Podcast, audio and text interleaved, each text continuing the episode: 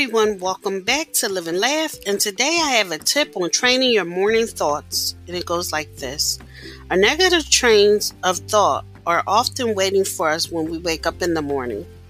Here's a tip write down three positive and accurate thoughts that you can read and repeat to yourself before you get out of bed tomorrow.